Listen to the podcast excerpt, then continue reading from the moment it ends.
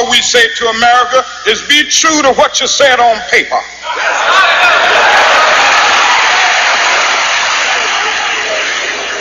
If I lived in China or even Russia or any totalitarian country, maybe I could understand some of these illegal injunctions. Maybe I could understand the denial of certain basic First Amendment privileges because they haven't committed themselves to that over there. But somewhere I read of the freedom of assembly. Somewhere I read of the freedom of speech. Somewhere I read of the freedom of press. Somewhere I read that the greatness of America is the right to protest far right.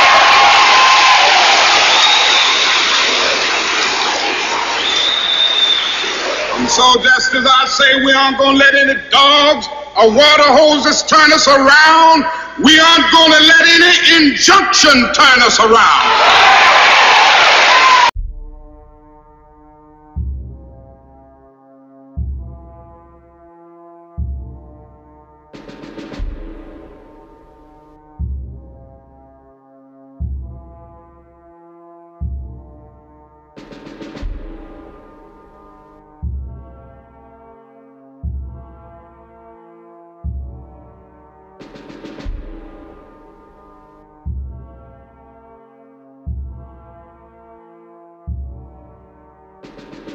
We wanted to go ahead and celebrate uh, Martin Luther King uh, on this uh, this great week um, as we are celebrating Martin Luther King Day, and I figured there would be nobody better to join us to have this conversation uh, than the author of the amazing book Kingmaker, and also uh, not just a Martin Luther King enthusiast, but he who sought to pretty much emulate and implement all of uh, all the skill sets of Dr. Martin Luther King in his own life, and, and the fruit is definitely very bearing. Uh, this this gentleman that we are talking to today was Goody Goodloe, and so um, you know, sir, we we've got the pleasantries out the way.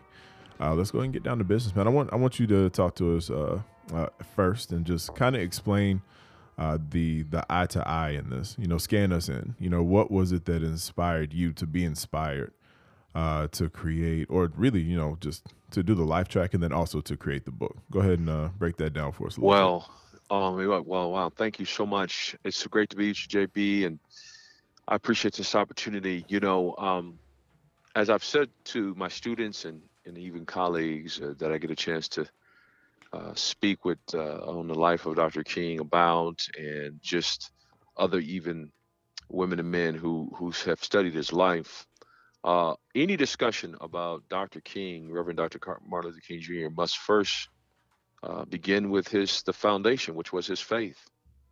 Uh, so often we confuse or we mitigate or underestimate the significance of the role in which faith and specifically the church played in advancing and shaping and formulating uh, the movement that Dr. King led, but also his worldview on how he viewed the scriptures and how those scriptures uh, were not just left to be dusty pages on a shelf uh, reflecting about days of old or the inauguration of the local church, but really uh, the scriptures were a roadmap in terms of how we are to view ourselves as we're made in the Imago Dei, but also how we are to treat one another.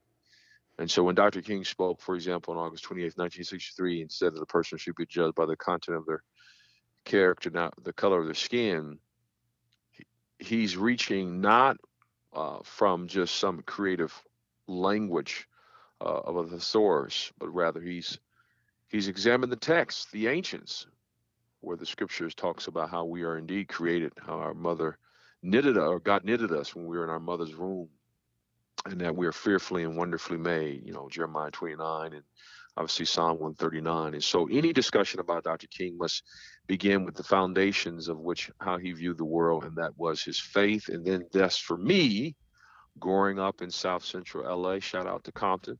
Yeah, yeah. Uh, you know, growing up in a in a, in a context of faith, and there were not, to be quite frank, there were not many heroes around my community, around my home. I grew up in a single parent family home. My mom raised us. Of course, she is my hero, but in terms of male role models, they were often at a distance.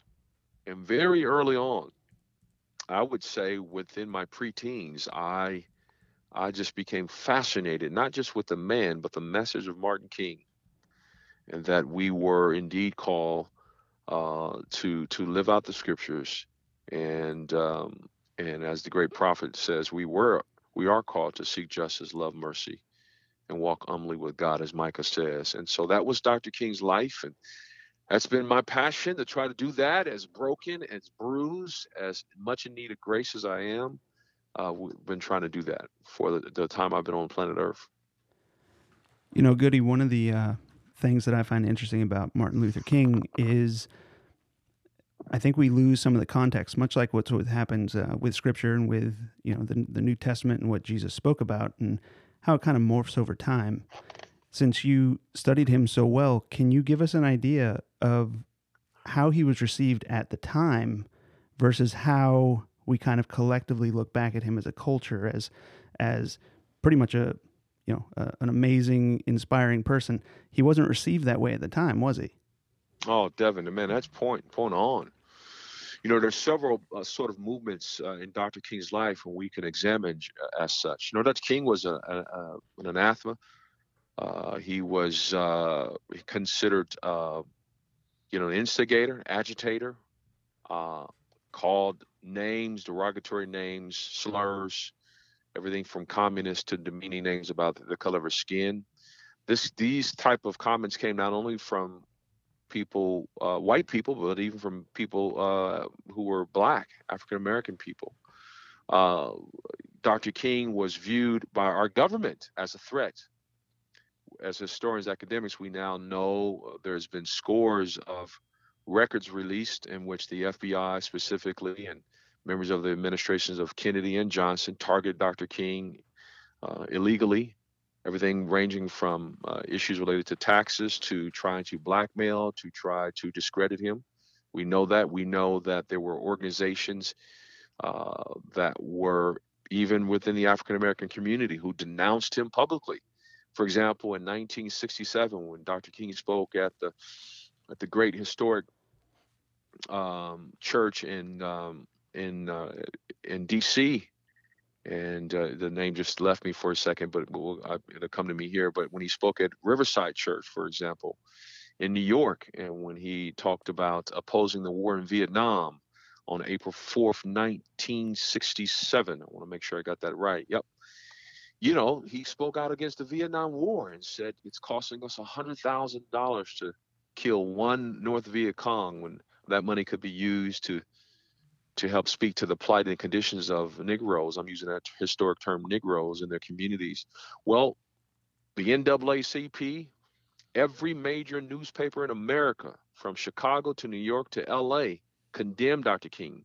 Famous people who lauded him, who supported him, who came along his side, from uh, such as Jackie Robinson, for example, spoke out uh, against Dr. King and basically said, you know, peace and civil rights don't mix, stay in your lane. And I've often said recently that there's a whole lot of people that owe Dr. King some apologies posthumously. uh, people within the black community, white community. His letter from Birmingham jail, written in 1963, uh, in the spring of that year, in April, that letter was written to eight clergymen, white clergymen. Yeah. Uh, the message Dr. King wrote, and it should be required reading for every person who's a follower of Jesus, mm-hmm. not to mention every student. I know both of you are connected to our to our Wave College, but um, that that letter smuggled out on newspaper by his lawyer with no helps, no commentary, no dictionary. That letter is a response to a rebuke that King got from eight white clergymen who criticized him, said he was a, the Negro, you again using the historic term, was in too much of a religious hurry, that he was seen as an outsider, that time, T I M E, chronos, not kairos, that chronos mm-hmm. would in fact ev- eventually this issue of justice would inevitably roll uh, through, and it would that the Negroes just needed more time, and so Dr. King wrote a rebuke and said how greatly he dis- was disappointed in these uh, these men, but also in the church as a whole. And I love the refrain he has in that beautiful epistle. It is epistle, an epistle. He says, uh, "I'm greatly disappointed in you and what I can call white moderates, leaders of the church." But he he says, "There can be no great disappointment where there is no great love." Hmm. Dr. King loved the church, and but he also was greatly disappointed in the lack of support. You know, one of the things that we have made the mistake in doing it in uh, our churches across the country, although some, uh, I would argue, some have have have have not uh, have not done it, but we we tend to uh, categorize things being as spiritual and political. Or you will hear pastors and say, "Oh, you know, I, I don't want to be political from my stage. I don't want to be, I don't want to get involved in politics." Hmm. Uh, there is nothing more political uh, that that than that of the life and the teachings of Jesus. Yeah, he was born in the context of where the Roman government dictated how many, uh, how where Jews could pay their money, uh, how many children they could have, if they could have children at all, uh, to the amount of bread they literally could eat. Calories were dictated by the Roman government. Ah, Jesus's parents were fleeing uh, as a result of a, a political policy of a of a tyrant, of a ruler who was seeking to do families harm to the point where infanticide, in infanticide, where he's willing to kill people to advance his policies. Uh, when Jesus goes to the cross, you know, you had an opportunity of uh, between Jesus and Barabbas to be released. You know, that's early release parole program. Someone got a pardon that day. yeah, Jesus didn't right. get a pardon. There's politics all throughout the life and the experience of Jesus here on earth. And the key is not to avoid politics, the key is to see the political spectrum through the lenses of how Jesus would see them. Amen one last one example. You know, Jesus talks about who is my neighbor, the Samaritan. It's not the good Samaritan, it is the Samaritan story. Samaritans were a mixed breed of people considered uh, by society uh, as being something not to be beholden to, something to be esteemed. And when Jesus responds to this young person, this young ruler who asked about who is my neighbor, he tells a story of a Samaritan. And he talks about how there was a man who fell victim on that dangerous Jericho road, where it was a road known to be uh, to be a place where thieves and robbers would lie in wait. And he says that the priest and the Levite came along, and both of them, this is Dr. King now, Dr. King says that both of them came along that road, saw that bruised and battered man on that road, and they asked the question if I stop to help this man, what will happen to me? But then the Samaritan came along and reversed the question. If I do not stop to help this man, what will happen to him? Mm. And so in that in that parable, there, there, there is there is everything. There is from political to spiritual to obligation that what we have as human beings to care, uh, to be sensitive, uh, you know, to address the issues of our society. Who was responsible for guarding that road? Who was responsible for uh, caring for that person who fell victim? You know, the relationships for which that Samaritan had with the townspeople to say, listen, if anything that is old, I will take care of it when I return. Uh, a person's word matters. When when we speak something, we we we should be honest. We should tell the truth. We should hold not only ourselves accountable to telling the truth, but to those who are in leadership, those who who we entrust with the issues of responsibility of leading others. So I reject the notion of of quote quote politics. I often say we have a problem with politics in the church when often that politics goes against with something we are about or for. Yeah. But if we call it, if we call it as Jesus sees it, uh, we have no problem in speaking to the issues and the conditions of our day, matters of war and peace, uh, matters related to citizenry and governance, and they are not categorized issue or issues in, in box one, box two, box three. Yeah. Uh, as you know, both of you know, in the Jewish culture, the way of life, there is wholeness. There is no this this idea of uh, of a categorized life does not exist. Uh, we are we are we are we are all inclusive in terms of how we live out our faith, the teachings of our faith, understanding who Jesus is, influenced by the light and love and the teachings of his of of, of Jesus, of course. And so, uh, that's a long answer to to to to respond to, but it's it's needed. We need to re-examine. There's a couple books I would recommend on that. One is by Obi Hendricks, who wrote an amazing book called The Politics of Jesus. Mm-hmm. The Politics of Jesus by Obi Hendricks, PhD, minister of the gospel. And um, uh, there is another one, another one uh, that um, that I recommend. It's called uh, Kingmaker, written by a guy named uh, Marcus, Marcus Goody Goodloe. I hear he's I like tremendous. It. I like the. Yeah, I like we should the, get him on. Yeah, the lead in for the plug right there. Hold on now. Yeah. No, it's funny. Uh, no, I mean you're spot on. And uh, one of the things that I've uh, revisited, and as a matter of fact, it's funny because I did a bonus podcast um, with one of our college students, and I, I made mention of that you know, I made mention of the fact that uh, the the parable of the Good Samaritan, uh, from a different lens, uh, shows you not only the the understanding of what you're talking about, but also the fact that uh, racism is as old as hell, literally. Um, That's right. Because remember, right. in the end, what happens? Jesus asks that same person. It was just like, so who would you consider the brother? And the answer the the, the guy gave was the one.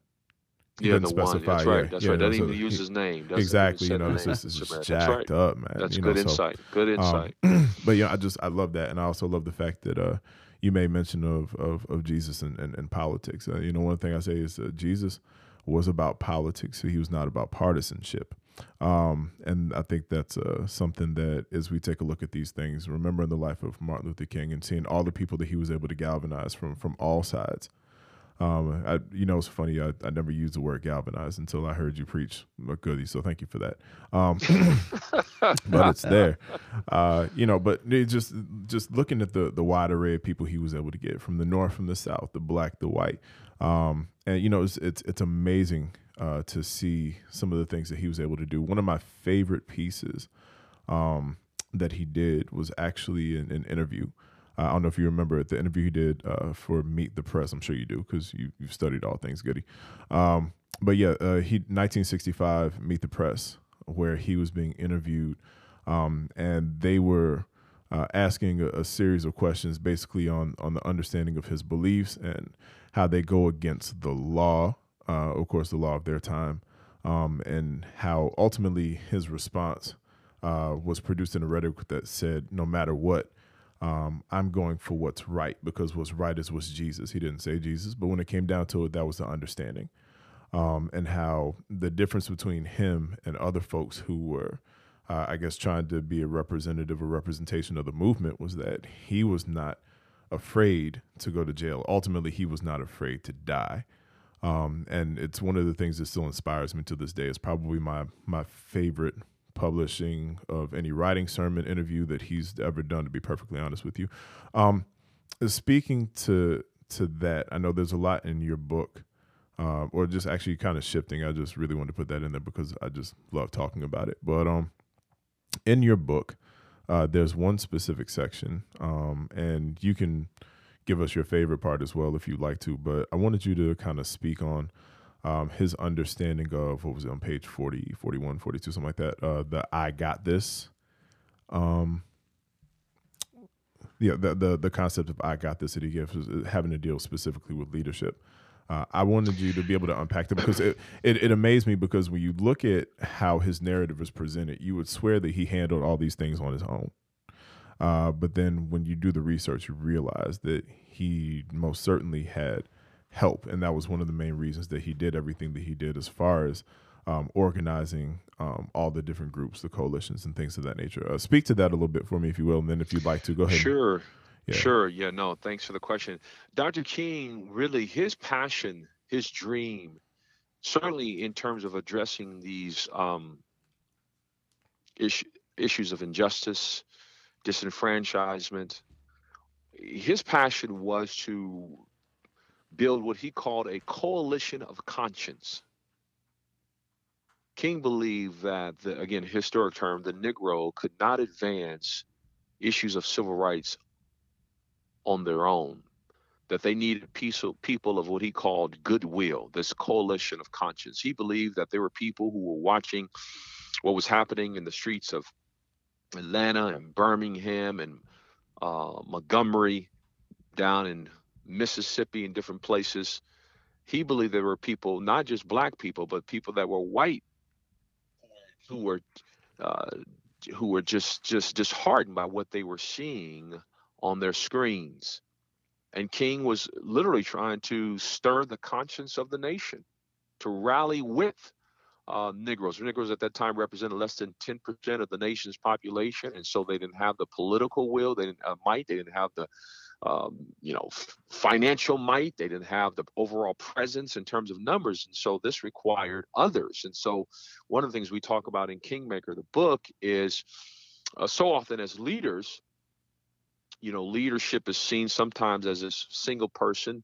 Unfortunately, oftentimes a man advancing in some distance or up sort some mountain with some dream or some aspiration looking to his left or to his right, maybe even looking backwards and saying, "Who's with me?" That's not leadership. Leadership is we. It leadership is communal. It's con. It's connected. It's it's uh, it's uh, it is us, not I. It is we, not me. Yeah. You know, uh, and so when we say the idea of we, I got this. It's the notion where you know, uh, you know, in a weight room a few years ago, there was a athlete who played for USC who entered into the weight room. He was a star running back, and he was going to. Many believe he was going to be a top draft choice, and on this particular day, he entered into a weight room by himself, got underneath a bench press, and had manageable weight. Mhm. But for some reason, that bar slipped from his hand and crushed his neck, Right. and there he was, struggling, battling for his life. Uh, they rushed him to the hospital, tracheotomy, the whole nine. And by God's grace, he made it.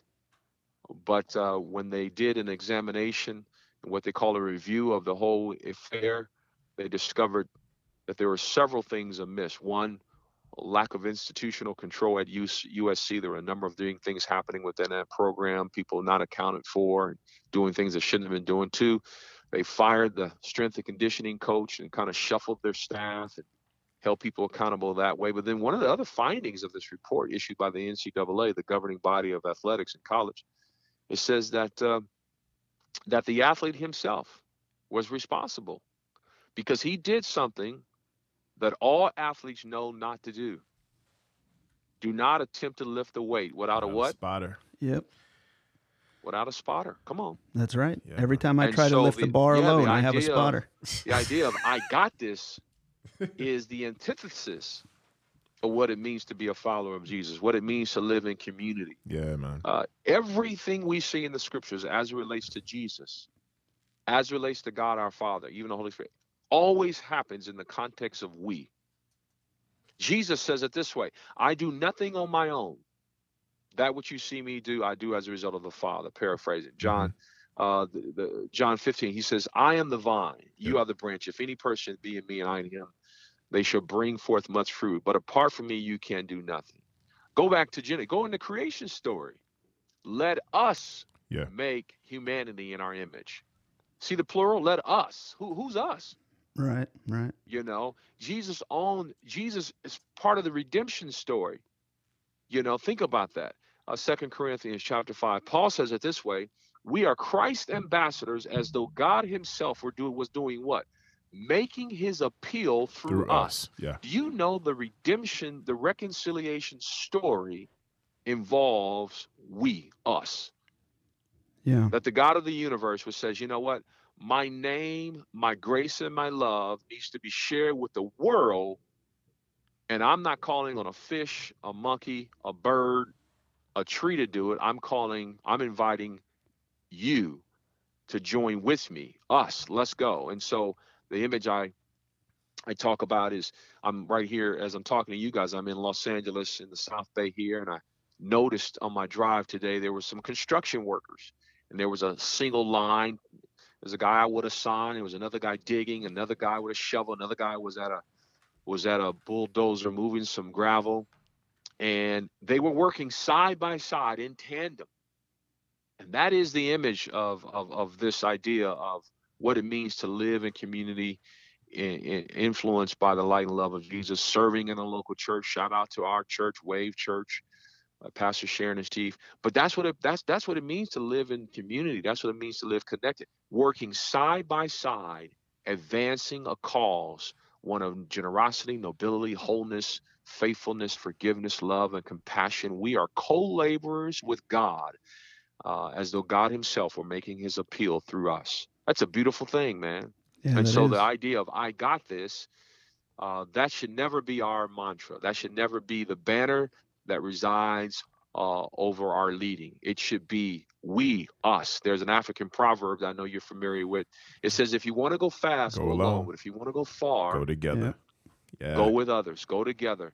And the advancement of the message of Jesus, 2,000 plus years, has happened because it has been collectively carried from sheroes and heroes, uh, not only in the times of Jesus, but all throughout the centuries that followed such. This message of faith, hope, and love uh, remains with us even now, and it's advancing. The kingdom is advancing in part, large part, because of the, the collective we, not because of I, not yeah. because of I got this. It's because of we. We are entrusted uh, with the with the euangelion, the good news, the gospel, the gospel literally, the gospel of Jesus, the good news of Jesus, and it happens best when we're presenting it not just in word, but in deed, and doing that uh, collectively in the context of we, not I. Well, I don't know what will happen now. We've got some difficult days ahead. But it really doesn't matter with me now because I've been to the mountaintop.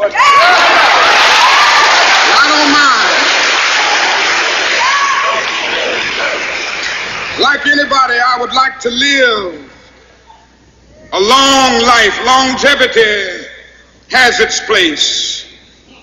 But I'm not concerned about that now. I just want to do God's will. And He's allowed me to go up to the mountain.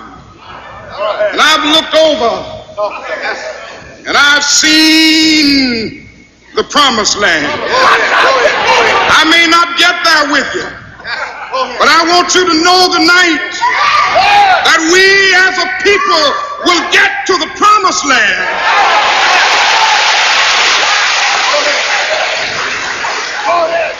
So I'm happy tonight. I'm not worried about anything. I'm not fearing any man. Mine eyes have seen the glory of the coming of the Lord.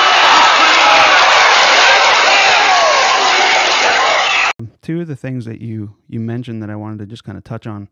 The first one being the coalition of of conscience. Uh, yes, sir.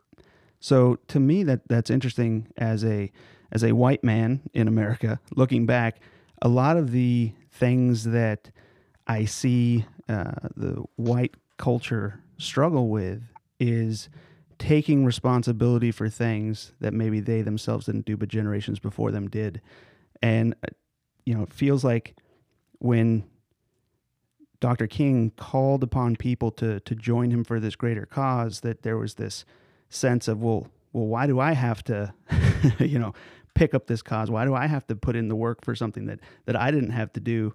Um, and it's amazing that I still see that today um, in in our culture, and uh, that's that's probably one of the reasons why he was he was deemed so dangerous mm-hmm. because he's he's holding people accountable for things um, from a, a, mindset standpoint. Um, and then the the second thing I wanted to touch on in on the I, but uh, it, it's not I, but we. I don't know if you've seen the two popes yet, but one of the interesting things that they talk about when um, the former pope is talking to the new pope about becoming pope, he says, I, I, I don't want that position. And he goes, that's precisely why you should have it.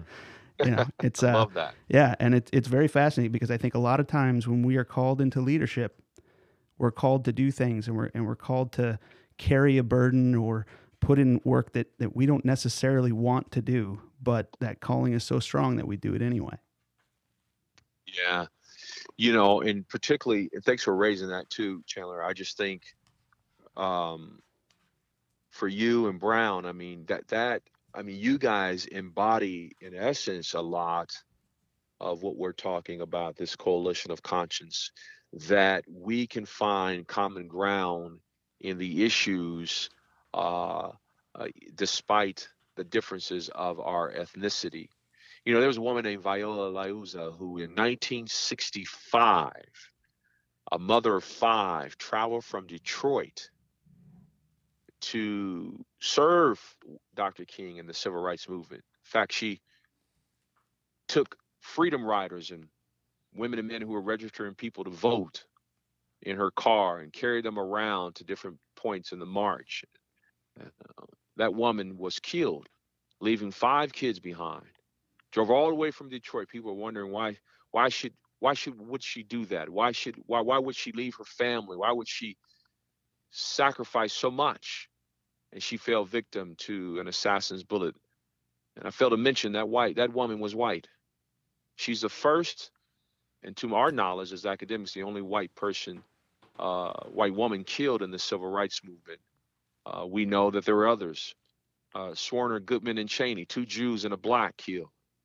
Uh, there were others uh, who um, who put their lives on the line, who were not connected to King by ethnicity or uh, some relationship, but were connected to King by this redemptive message of Jesus, where Jesus calls us to to to you know to love one another. You know, when Jesus is asked, "What is the greatest commandment?" He says, "Obviously, love you, Lord your God, heart, soul, strength, and mind." And the second is like it, to love your neighbor as yourself. And he says, all the other commands rest rest with these. And so it is where we identify the things that we hold in common. This coalition of conscience does that. And so when we see policies, when we see conditions, circumstances that befall on one community, disenfranchising them disproportionately, whether substantive uh, uh, sort of uh, differentiations that exist within issues related to incarceration, matters of healthcare, immigration issues. Uh, we have a moral obligation to engage to speak out. Right. Uh, when we look in our communities, black, brown, uh, whether that's being pulled over by police in disproportionate numbers or being involved in violent shootings with police in disproportionate numbers. As an obligation in a community, we have, uh, and those of us who are leaders in faith have an obligation to look at that, to examine that. There is no occupation in America that's infallible. Hmm. From military to police to tax collectors to dentists to accountants, they're all human. Pastors too, right? Pastors, not never that, man. Yeah, yeah. yeah. I, I don't know why why truth is a political issue. Like truth, yeah, should, yeah. truth so, should, so is not political. policies, and so this idea of, you know, we can't call out, we can't, we can't hold accountable, we can't question. Uh, there is no position by virtue of its position is void of being held accountable. Correct. True story. Man. Yep. Whether you live at 1600 Pennsylvania Avenue or Mar-a-Lago, whether your address is on some local street in Chicago on the South Side. Yep. That if you are entrusted with responsibility for leading, for influencing others, that the most precious commodity on the planet remains people. God sent his son not to die for a bird, for a leopard, for a goat. Whoa. We're the only thing made in the image of God. And so we are we still remain God's highest most treasured commodity. And so we have a responsibility when that commodity, when people who are made in the image of God are disadvantaged, unjustly, wrongfully accused, or preyed upon uh, as pastors, as priests, as prophets. You know, it's interesting you, when you look in the scriptures, women and men, prophets, you know, they were standing next to kings in power, but they had no problem calling out those women and men in power. Right. You know, and we got it, we got it, we got it backwards. So I, I am willing to lay hands and pray for you as a leader, but I'm also willing to take you into counsel and admonish you as a leader. We see that, for example, in Nathan and, and David, for example. And right. so, again, there's no there's no position that is void or absolved or that has in some way gets a pass. uh, because uh, you you hold an office or because you you have some great uh, responsibility. You know, I paraphrasing. Of course, my superhero friends will hate me for this because I'm sure I'll butcher it. I think it was Spider-Man's parents. With with great resp- with, with great power comes great responsibility. Yeah, yeah, it was, it was. It And was so, His yeah, aunt and again, uncle, I've was that- already apologized for it, so forgive me, listeners. But uh, you get the gist of it. It doesn't matter who said it; it's Yeah. still true. Nah, absolutely, and, uh, and and and that's something to be appreciated because I know that um, uh, and uh, that no one is, is has studied uh, MLK nearly as much as you, my good sir. But um, in in the diving that I have done, um, one of the things that I do notice is that there was a lot of accountability, a lot of accountability on his part being had. Um, and I appreciate that as we we celebrate uh, this episode specifically because I do think that you know the the model for modern day leadership in Western civilization is a tad skewed. Uh, so I'm glad that you're saying that, and I know beyond a shadow of a doubt that um, you know uh, as as people take time out and they reflect on um, on a man like this on on on a day like this, uh, you know I'm I'm hoping that they ask themselves certain questions. You know, um, as we're all called uh, to our own form of greatness. You know, in the Bible, you got Hebrews 12. You know, we got to run our race. It's our race. That's right. You know, it's a great right. cl- cloud of witnesses or crowd. Good God. Um, we're all tired today, and I'm I'm tired of a hundred forty dollars worth of cleaning the sink. But um, but yeah, I uh, I I if if you were to, to you know um, impress one principle specifically today uh, that MLK walked out um, on anyone who knows, as we all should, but anyone who knows and believes that they are called to some form of leadership, what principle would that be? Oh, oh, I would go back to the first and second commandment. Lo- love God, love love people. I mean, I mean, it it comes down to that. Of course, love is a verb, it's not a noun. And so, you know, Right. for for you, JB, for you, Devin, I mean, that's that's that's where the rubber meets the road. It's love God, love people. Yep. And how can you say you love God whom you have not seen? But with regard to your brothers, sisters, Ooh. you have a total disregard Mm. who are around you every day. yeah. And so that principle I would I would definitely advance forth. That's the thing that rings um, most true. Dr. King wasn't a perfect man, Nope. a man who uh, fell short in so many ways, uh, compromised in his integrity at times. We know that as scholars. Mhm. Uh, that's a that's a part of his story. He was a broken man.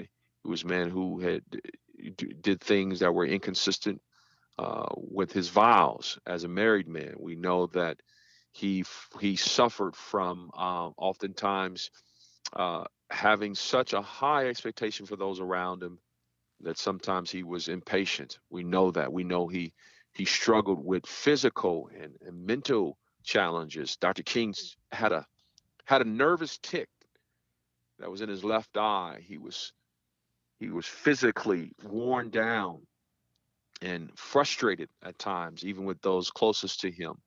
Uh, and yet, despite all of that, that uh, the totality of his life, we see a man who was surrendered in his total being to the purposes of uh, for which he believed God had called him, and and he left this earth too soon at 39. And Mhm. you know, when he, as a young minister at 27 years old, uh, led the uh, Montgomery bus boycott, uh, that was only the beginning of a journey that not only would address policies that were unjust, but also that would serve as a clarion call that he issued to the nation uh, to come back uh, to a rightness in terms of how we were to treat each other, you know, how we were to honor one another. That laws, when they do not square with the moral law of God, have an obligation not only to uh, not be followed, but to be pushed back against. And so there are often times when those laws were outside of the will of God, the law of God, the moral law. It doesn't mean you're void of even paying the consequences for such. He wasn't an anarchist. He, you know, he wasn't a one starting riots, but he did say, "Hey, listen, we're going to march. We're going to sit in. We're going to speak out." And Dr. King didn't have a country club to speak out from. He didn't, you know, he wasn't he you know, there was no uh, no uh there was no prominent podium or microphone and oftentimes uh, in fact the birth of that evening and on uh, at the start of the Montgomery bus boycott in December of 1955 he spoke from a church think about this Dr. King's first speech ever given to advance the movement Dr. King's last speech ever given in his life to continue that movement happened in a pulpit. Hmm. He was in Memphis on April 4th when he was taken down, but he spoke on April 3rd, 1968. And then in December, he was in a local Baptist church there in 1955, calling on parishioners to join with him in speaking up on this policy of uh, people not being allowed to sit. Rosa Parks was actually seated in the colored section. She was seated where the laws required her to be, but a white person who did not have a seat in the white section wanted that seat. And she was asked by the bus driver to give up her seat, and she said no. And so that started the freedom movement, if you will. Yeah. Uh, but it all started in the church. It all started uh, the foundation of being, which is uh, which is faith. And I often say, as leaders, it's not that we don't know what to do, oftentimes we lack the courage to do what needs to be done. And so our prayer should be on Dr. King's Day as we celebrate him, women and men across this country, those of us who are called to lead and influence. God, give me courage. Mm-hmm. Give me courage. Give me wisdom. Yeah. To do the things that I know you've called me to do. When we see a wrong, when we see, hear a, a joke uh, that is demeaning, when we're in a room and we look to our left and to our right, and people don't look like us yet who are making decisions that impact uh, people that don't look like them. That that's something we got to look at. We got to address that. We got to be about that. Yeah, yeah. There um, was um there was an, another thought that I kind of had triggered as you you were walking through this, and sure. being being that you've you've met with and spoken to a number of athletes and people who who have high profile influence. You're talking about how Dr. King did not have a high profile platform and was still able to cause a movement that, that we celebrate even to, to this day and, and we have a federal holiday for it that it was such an important movement. I see a lot of people criticize people who do have a platform whether they're athletes or actors or whatever oh, entertainers oh, of some kind. Here we go. They get criticized for speaking out against these things. And yet here's here's someone who didn't have that platform and and i wonder how much more he might have been able to reach people if he had. So can you kind of speak yeah, to that's that? a that's a good point. I mean, Devin, that's you know, it's funny. It's frustrating because as a as an academic, as a scholar, one of the hats I wear, uh, and I'm still learning. I've not arrived, but one of the frustrations is that people don't know their history. Mm. You better preach. Uh, people don't understand and appreciate the significant role that athletes and entertainers played in advancing the civil rights movement. Right. And so I tell people, you know, that when when the civil rights movement started in 1955, uh, they didn't have offices, lawyers on retainer, right? Budgets for flight and accommodations. Uh, they didn't have a press room. You know, these these were Baptist ministers, some some volunteers, a, a couple women, you know, printing up some flyers. Hey, come, we're going to talk about what happened to Miss Rosa, and you know, things jumped off. But when you're talking about going to jail, well, who's going to bail you out? Mm. Who, who, what are the lawyers on retainer? Oh, yeah. wait, we got issues not just here in Montgomery, we got issues in Mississippi, Birmingham, Atlanta. Okay, so how, how are we going to address those issues? Do we have any networks? Well, athletes and entertainers not only lent, lent their names, but they gave their money. And so, at one point in time, civil rights offices representing of the Southern Christian Leadership Conference, the conference, the organization for which Dr. King led, had over 100 plus officers, 150 officers across the country. And so wow. the money's raised in concerts, voter registration drive events. Hey, come here, Aretha Franklin. Hey, come see uh, Marlon Brando. Come see John Forsythe. Hey, come here, Elgin Baylor. Come see Sidney Poitier, Harry Belafonte. Hey, come yeah. see Eartha Kitt. Come see John Forsythe. Come see Marlon Brando. Come see uh, Nina Simone. Come hear the great Mahalia Jackson. All of these Tell them about the were dream, the Taylor Swift, the, the John Legends of their day. Yeah. And they gave their money, most in most instances cash and time. These were white, black, Frank Sinatra, Charlton right. Heston. yeah, yeah. Crazy. And so they gave their money and their time, and Dr. King and his organizations would take that those monies, and then those monies were used to expand and to address issues uh, within the country and around the country. And Dr. King was limited uh, to, you know, he was a preacher. He had a he had one book at the time. He he had some royalties from that, but it wasn't much. He would get an honorarium if he preached here or there. One interesting insight, I'll tell you this. Dr. King, I mentioned, was limited, and up until a point, many knew he was the cash cow. I hate to use that word, but if Dr. King showed up, I mean, people tended to give, and uh, they would hold a rally or hold an event, take up an offering. And one day, uh, he at a meeting he had with Dr. Billy Graham, asking Dr. Billy Graham to do more for the movement. Billy Graham, we know, would never hold a crusade, and I'm using that word historically. He would never hold a crusade that was segregated, but Dr. King believed he could do more, and I believe Billy Graham could have done more uh, in terms of civil rights. But Billy Graham gave Dr. King some advice that I think was one of the most critical pieces of information shared with Dr. King at the start of the movement early on. Uh, and that was the current pace, the current model was untenable. It was not sustainable. And Graham told King, you have to change up the way you're doing things. You're basically a one person show. And so the whole concept of, uh, and again, I use this term historically. I'm reluctant to use the terms crusade, obviously for obvious reasons, but Billy Graham introduced King to the crusade model that was consistent with his evangelistic meetings, where you would go in a place for you know a couple months ahead of time. You would meet with local leaders, in this case, pastors. If you've ever been to a Billy Graham crusade, you know this is what they would do. They would meet with pastors. In fact, I, I was part of one in Dallas, met with them ahead of time, and they shared their vision for that night that they were going to come into the, in this, the city. And so know, there's network, and they would build, do all this work ahead of time and uh, you had legions of pastors and people committed who were sort of all in. And then at that event, regardless of who was speaking, because you had built that those relational capital, focused on the overall theme, you could have a win for that night. And so Dr. King took that crusade model. You know, at one point in the span of a couple of months, they had over 25, 30 plus different rallies, of which across this country, from the Bay Area all the way to the South, where people like Dr. King's associates his close uh, colleagues and friends, people who were part of the movement, women and men, were the keynote speakers. Not even King was present, uh, and so they were able to raise substantial amount of funds because they diversified. That King says, "Listen, I can't make this about me." You know, I am a symbol of the movement. In fact, I, I tell you real quick a story. When Dr. King received the Nobel Peace Prize in his speech at Oslo, Norway, he said, While boarding the plane to come here, I looked at the women and the men who were packing our bags and putting them on the planes.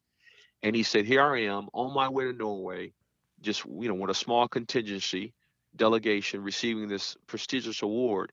He said, But make no mistake about it, the people who packed my bags on this plane were no less significant and so he talked about them being the ground crew. That's the we know them as the ground crew.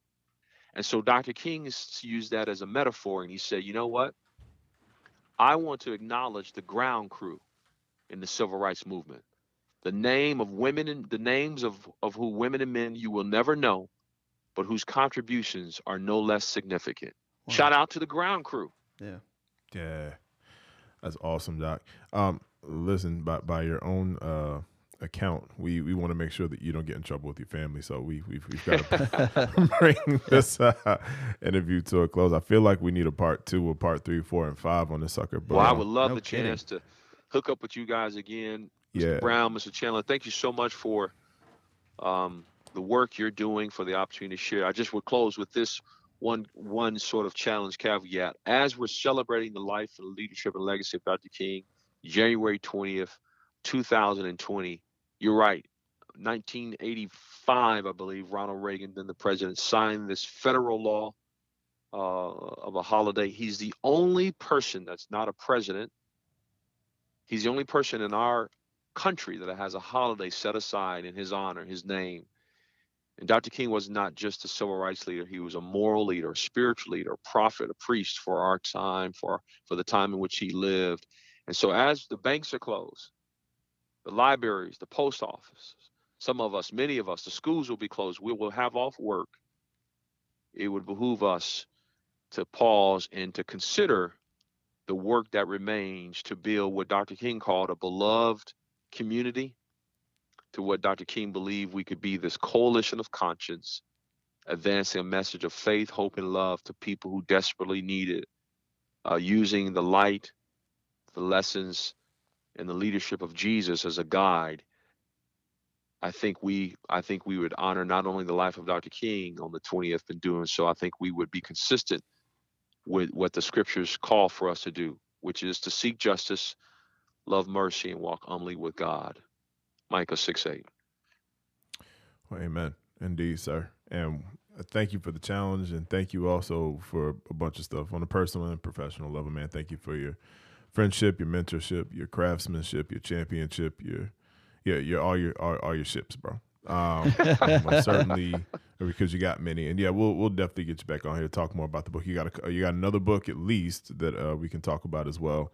Yeah. Um, and we'll even be nice. We're probably going to give some books away uh, for you, um, just to show exactly how much we think about. Uh, I look what, forward what to you're it. doing for sure. But um, Doc, God bless you. Thank you for everything, and look forward to talking to you in the near anyway. Uh, and uh, be Okay. blessed, man. Give love to Onward, the brothers. family. Likewise, Thank brother. you. Take care. All right, now. Bless you. All right, Doc.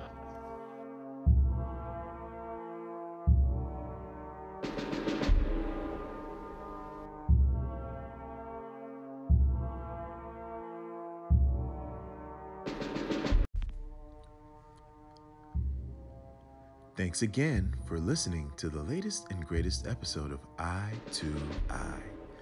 Please don't forget to follow us on FB, Inspired One Enterprises, on Insta at I to I Podcast.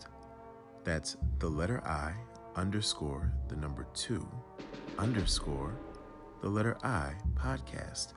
And of course, don't forget to subscribe on your favorite podcast platform leave those five stars and a generous review because you love us and want us to be great as we do you.